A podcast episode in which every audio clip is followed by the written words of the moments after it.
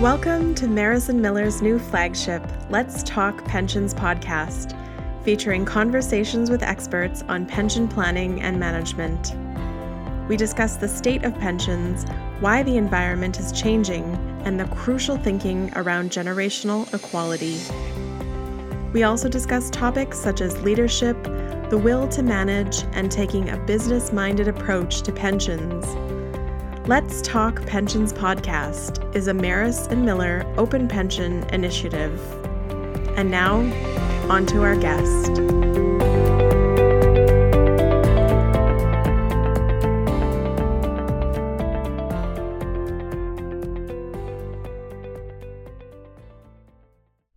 Hello, everyone. Welcome back to the Let's Talk Pensions podcast.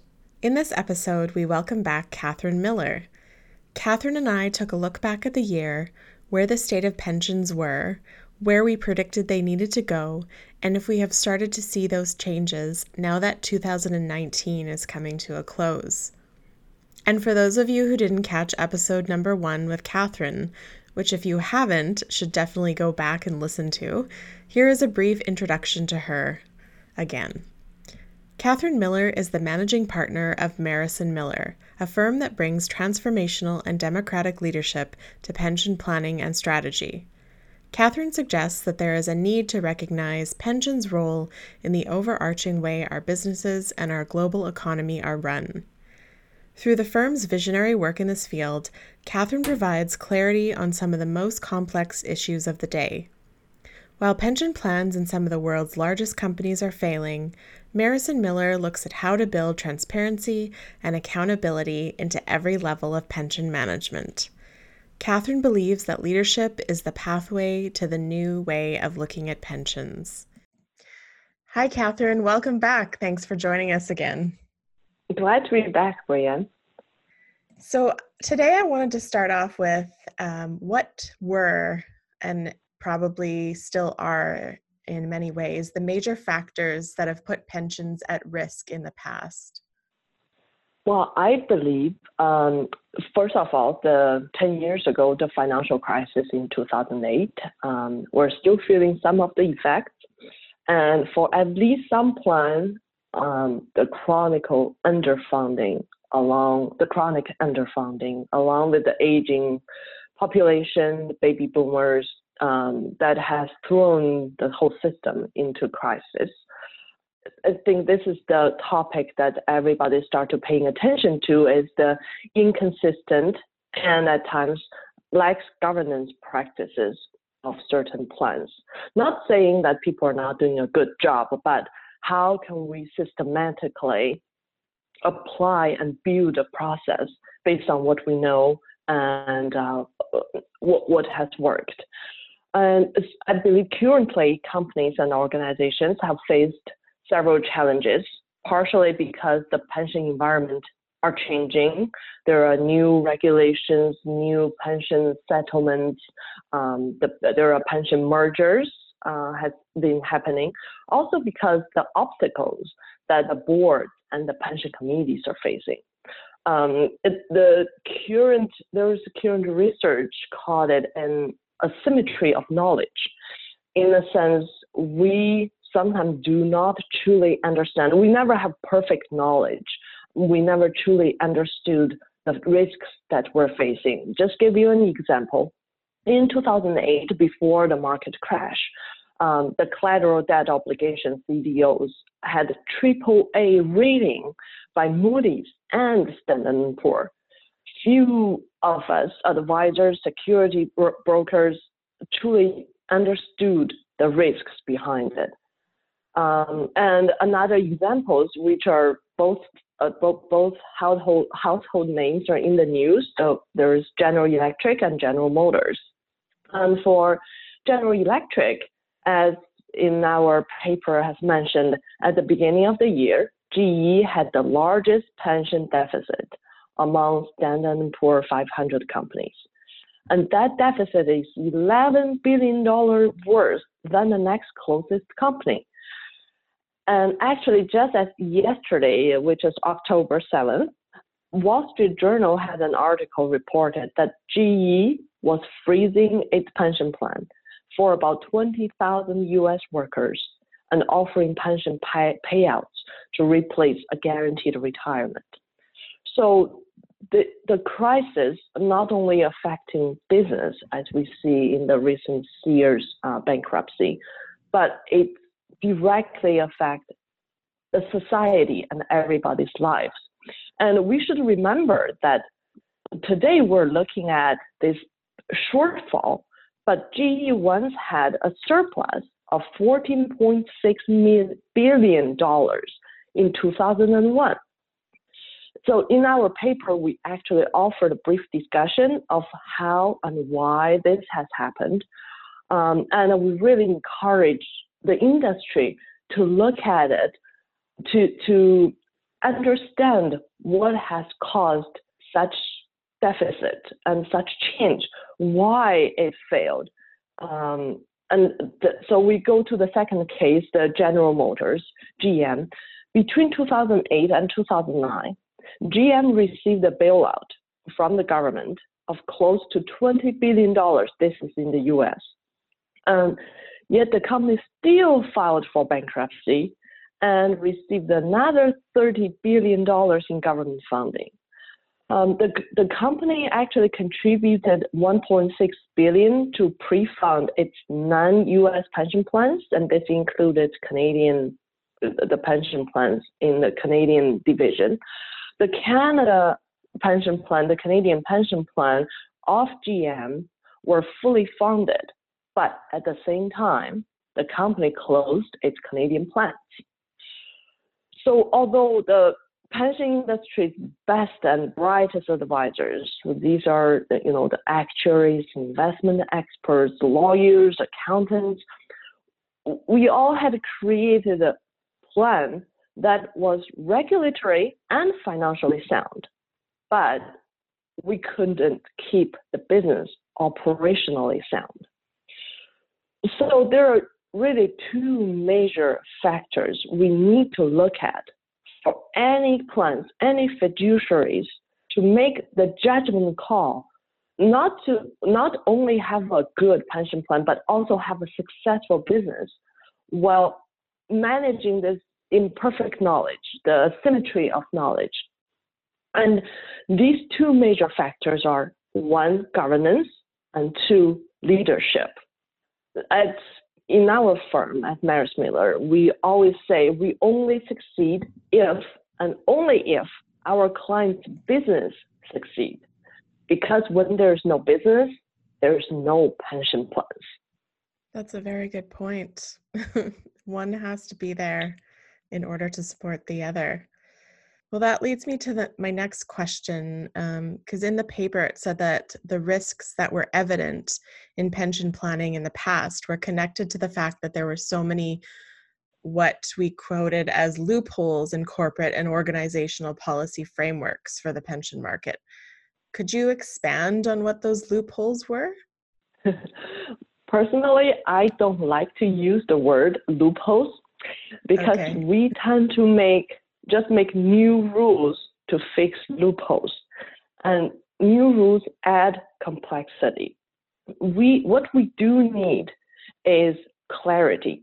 I think when we say loopholes we mean the misunderstanding or not understanding what we do and why we do what we do so we need clarity in what we do and why we do what we do, knowing what has worked, what doesn't, and make future plans and have a follow up and feedback system to for that continuous learning.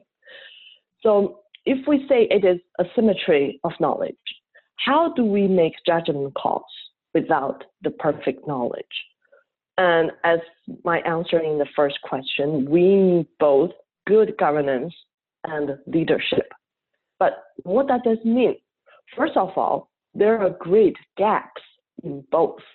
That's why we see such variation in pension fund performance and ultimately in business performance. So, how frequently do organizations conduct governance self assessment, kind of ask themselves the questions of why, why we do what we do or what, how are we doing? In 2018, the U.S. Public Pension Governance, uh, there, there was a U.S. Public Pension Governance survey, and the vast majority of organizations actually said they conduct governance self-assessments either infrequently or not at all. So as pension advisors, we help our clients and their members and stakeholders get clarity to understand their jobs, to understand that either as advisors, trustees, board members, we need to break down the decision process into simple and small steps. And we ask five key questions to each one. Uh, question number one What is our structure? So, this is the question that we'd ask our client What is your structure? Um, what is your policies? What are our policies, procedures? What are our roles and responsibilities? What, what is our membership eligibility? And what are our plan terms? Um, when it comes to pension committees, what are our committee structure? And number two, the question number two, what is our organizational culture? What are our rules and norms? Do we have a culture of collaboration? Who do we collaborate with? And do our people trust our work, trust our process? And do we have a communication, open communication to uh, deliver the message, to communicate our culture? The third question is what are our responsibilities? Uh, what is the mission? What's our planning process? Our human resources? How do we evaluate performance and monitor the performance? How can we have accountability of all parties? And this comes from both the advisors and the client. And how do we represent ourselves to the community? And um, how do we truly understand risk, the risk management process? And question number four what is our process? How do we develop and educate either our board, our pension committees, our members, anyone that has a duty of care? And what is our management process when it comes to pension management? And the last question, question number five, which is probably the most important question who are our people? Who are our employees? Who are our current employees and future employees? Um, what kind of talent do we want to attract?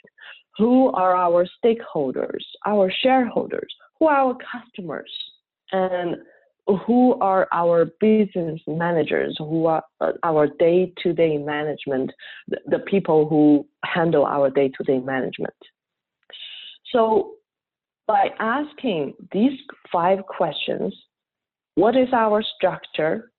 What is our, our organizational culture? What are our responsibilities? What is our process? And who are our people? We can start build clear action plans with a system for follow up and feedback. And it's just not just words on paper. Um, Mark Goyder, uh, who's the founder of Tomorrow's Company, once said about the importance of, of governance and leadership that if you have governance without leadership, you risk atrophy, bureaucracy, and indifference. But without governance, you risk tyranny, fraud, and personal fiefdoms. So, do you think it's fair to say that instead of using the word loopholes, we could say they're blind spots without asking the oh. questions oh, that you absolutely I think that's a great point. Um, I think blind spots, and we need to understand human biases. Mm. Um, you know, there are research that each uh, all pension plans have great teams, yet there are such variation in performances. So there, need to be clarity, and we need to understand the human factor that's managing pension plan. And to understand that and truly to improve the performance, we need a proper uh, process because, for example, pension committees, they always have new members coming in and they have members leaving. Even the board members, um, there are long term board members who sit on the pension committee, but these people change too. So when we bring in new people, what kind of procedures can they follow? Can, what's the most efficient way to help um, help the business or organization build the most effective, impactful board or team for their pension work. Do you think the human factor has been mostly overlooked in the past? I won't. I, am not sure if overlooked um, is the best. Yes, I, I think actually I think it is overlooked in the sense we have not had um, a process to review and help the company manage it. Um, I, I, think it's about building into an efficient way. You know, Bre-An, everybody's busy. Our, for example, our clients, they're busy CFOs, financial directors, the human resource. They have plenty on their plate in their day-to-day business operation. They genuinely do want um, an effective way to manage their pension so they can tell their employees, they can see how they take good care of their employees' future. However, there are only so much, so many hours in a day. So how can we, as the expert or as the advisors in the field, to help our client quickly gather the information, break it down into bite size that they can spend a couple hours a month to make a good judgment call. That it's not about becoming the expert. Uh, that you know we expect our client to know the, the nitty gritty of pension laws or how actuarial valuation work.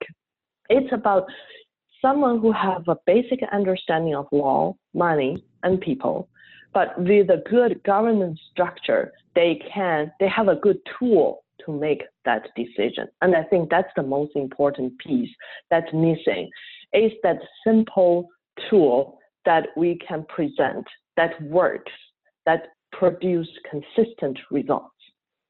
Right. So they don't they didn't necessarily know how in the past to put all these factors together to create a sustainable plan. That's right. I think the how-to tools, that the client tools that easily can be easily implemented, that has a clear framework, um, and it's not extremely time consuming. And mm. uh, we, uh, and also the client need a way to be able to evaluate the results. They need to see by the end of the day, have the action worked? What result did they get? And what didn't work? And how can they move forward? What can they do with the next step? Thank you. At the beginning of the year, we looked forward to three major trends that could help move the pension agenda forward. Um, can you give us a brief rundown of the three major trends, which we listed as ownership, sustainability, and simplicity? Yes, of course. That's a great question. Um, for ownership, we asked who has and who should have the ownership of the pension. Is the company or the employees the owner of the fund? By ownership, we also mean the duty of care. In the past, there is an asymmetrical relationship that the employers are solely responsible for the pension plan for the employees, where the employees had zero responsibility in return.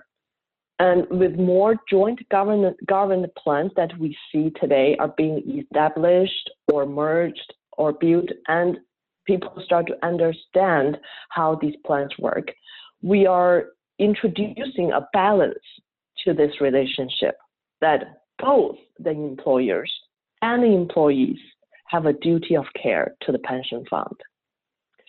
And for sustainability, the question is how to create sustainable returns and how to alleviate our impact on the environment what is good governance? Why does it matter? How much knowledge is necessary when it comes to the duty of management?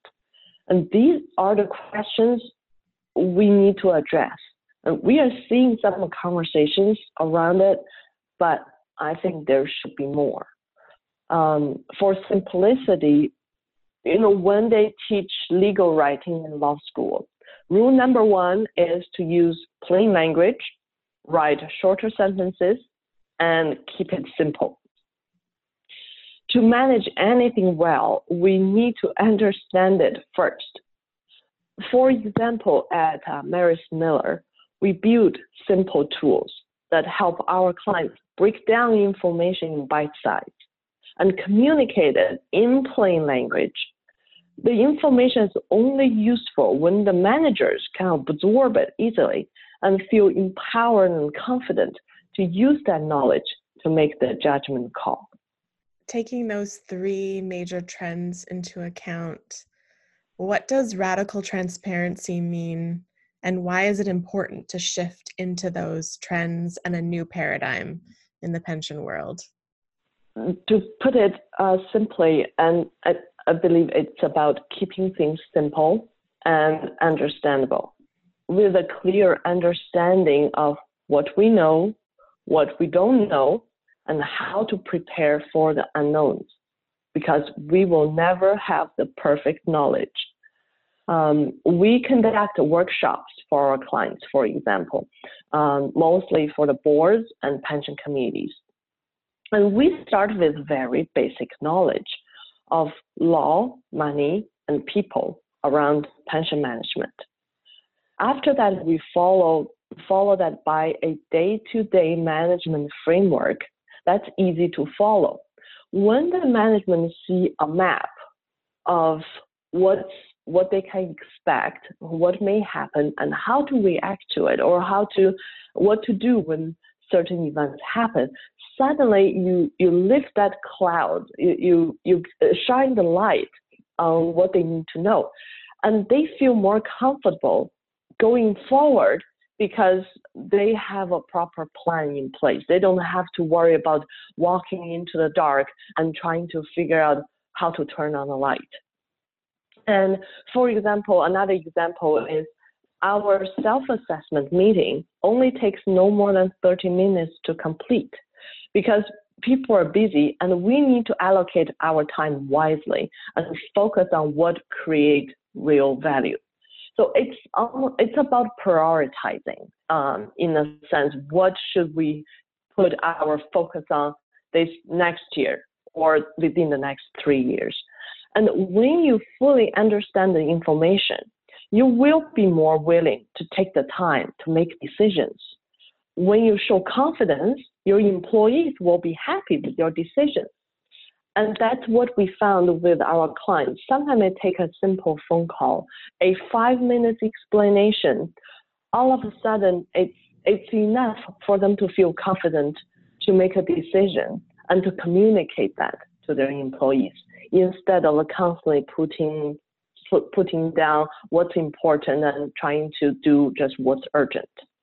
So it sounds like then the the right knowledge is is power and gives employers and the business managers who are making the decisions the confidence, which then trickles down to the employees. Yes, that's a great point. What are some or were some of the old rules and beliefs around pensions that that you'd say don't work anymore? I would say just meeting the minimum requirements of law or rules um, or guidelines is not enough. And managing a good pension is about going beyond meeting these minimum requirements. We all comply to the rules and laws. Um, in the pension law or accounting law, actuarial funding rules, guidelines, and the investment policies. But the performance of each fund varies so greatly so just because a plan is regulatory sound, as we've seen in GE and Sears, these plans didn't break the law. It doesn't mean that we have a well managed pension. And just because the employers listen to the actuaries and met the minimum funding requirements doesn't mean the plan is financially sound and is sustainable for future benefits. As we have seen in some of the chronic underfunded pension plans. Well, our paper asked three questions to help move us forward, and um, maybe you can speak to if they, if you think they would would have helped GE and Sears move forward in their respective situations. But they were: Why do you have a pension for your employees? What results do you want to get, and how do you know you will get the results you want? I think these are great questions. Um, it's going to go beyond, I think, our time in the podcast to, to discover. And I think we can do um, we can do more. In a sense, these are the questions that should serve at the background of our day-to-day action. And when, when it comes to managing a um, billion dollar company, we have had clients in the past who um, had a, it, it was a national communication firm and it was a billion dollar client. The business eventually was bankrupt. Um, but it was actually one of our better clients when it comes to managing pensions. The boards were very involved. Uh, involved. We're constantly having a conversation with the CFO of how the plan is doing, and we had a very good and close relationship, and the plan was very well funded. But I think there was a disconnection of why do we have a pension plan? And you know, like, you said, what result do we want to get? For example, when we talk about a GM, when the when GM put in 1.6 billion dollar into their pension fund to um, fully fund their non-U.S. pensions, it, would there be a possibility that if the company has used that 1.6 billion dollars and invested back into its business? Would it make a difference?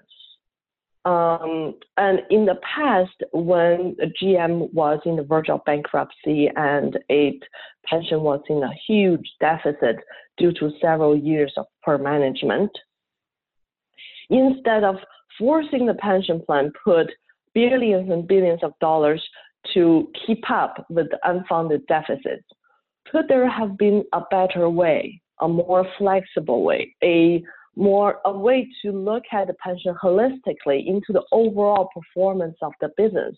So instead of seeing the two as silos, you know, here's pension, it's underperforming, and the business isn't doing so well neither, but you need to put billions in your pensions. There a more long-term sustainable way to look at both and to come up with a more holistic approach to fund the pension plan based on the company's business success? Because I believe in that way, both the employers and the employees would have a common interest, a common purpose, not only to have a good pension plan that have enough money to pay for everybody's guaranteed retirement, but also to have a sustainable, successful business in the long term. Because uh, once again, I will reiterate, as we said, these these employees, when GM closed their plants, their pension there will be no more pension service accruals because they're no longer working for the company. So everybody lose in this situation. Um, I think so. We when we ask what results do you want to get, what why do you want to have a pension for your employees, and how do you know you will get the results you want? We need to look at pension in the context of a business. This is a business operation. Business are putting in operation money, their revenue, their business revenues, or their companies who go into debt. They have to borrow to fund their their pension. Is that a good business decision? Hmm. And I think if we bring these questions into light, we can start looking at pensions more as making sense for business because it, we are asking business and operations. This is part of uh, some pension plan um, is almost larger than the some business largest business division. So looking ahead then to 2020, what are the key things we need to either focus on and or continue to focus on so that we can make strides in the industry? What do you think those are? Um, I think it's be, be knowledgeable and beware of human errors and biases. We need to remember that we work with people, not numbers, not computer systems. And we need to constantly ask questions that keep us grounded to see beyond our technical work to um, the people and the business that we are working with and our work has an impact on. And I think I will, I think we are um, almost reaching the end of our time. So I will end with an example that I've I read about recently. Um, there are some numbers in it, so you may want to bring out a piece of paper and a pen. um, in 2001, the State of Wisconsin Investment Board (SWIB) uh, made a clerical error. It was a very simple decimal error. Probably you and I have made in our grade six math all the time. Hmm. Um, the board told the pension plan administrator in an email that the plan's all stock return was a negative 0.089%,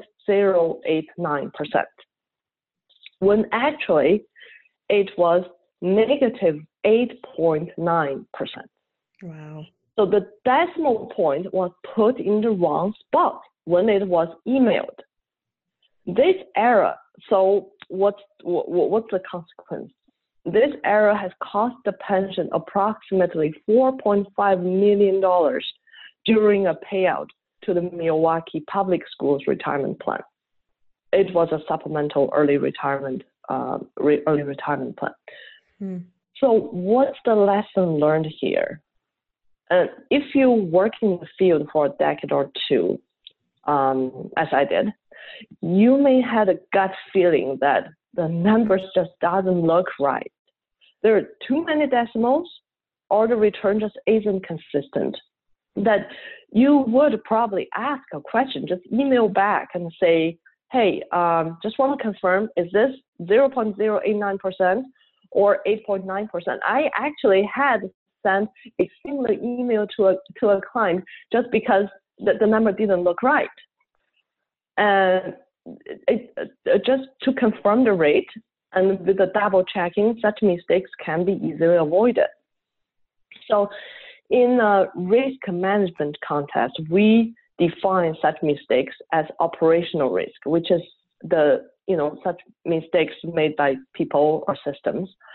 And in the governance process, so what can we do to prevent such mistakes? Um, I believe few people actually heard about this mistake, but it happens all the time. So in governance process, instead of just saying, you know, on a word on paper, we need to fulfill fiduciary duties and the definition of fiduciary duties. We should have a simple record or uh, a note that has a check mark. Did we check data and information provided for reasonableness and consistency? And give a simple example what that means. Did you check does the decimal make work? Be careful when you see percentages.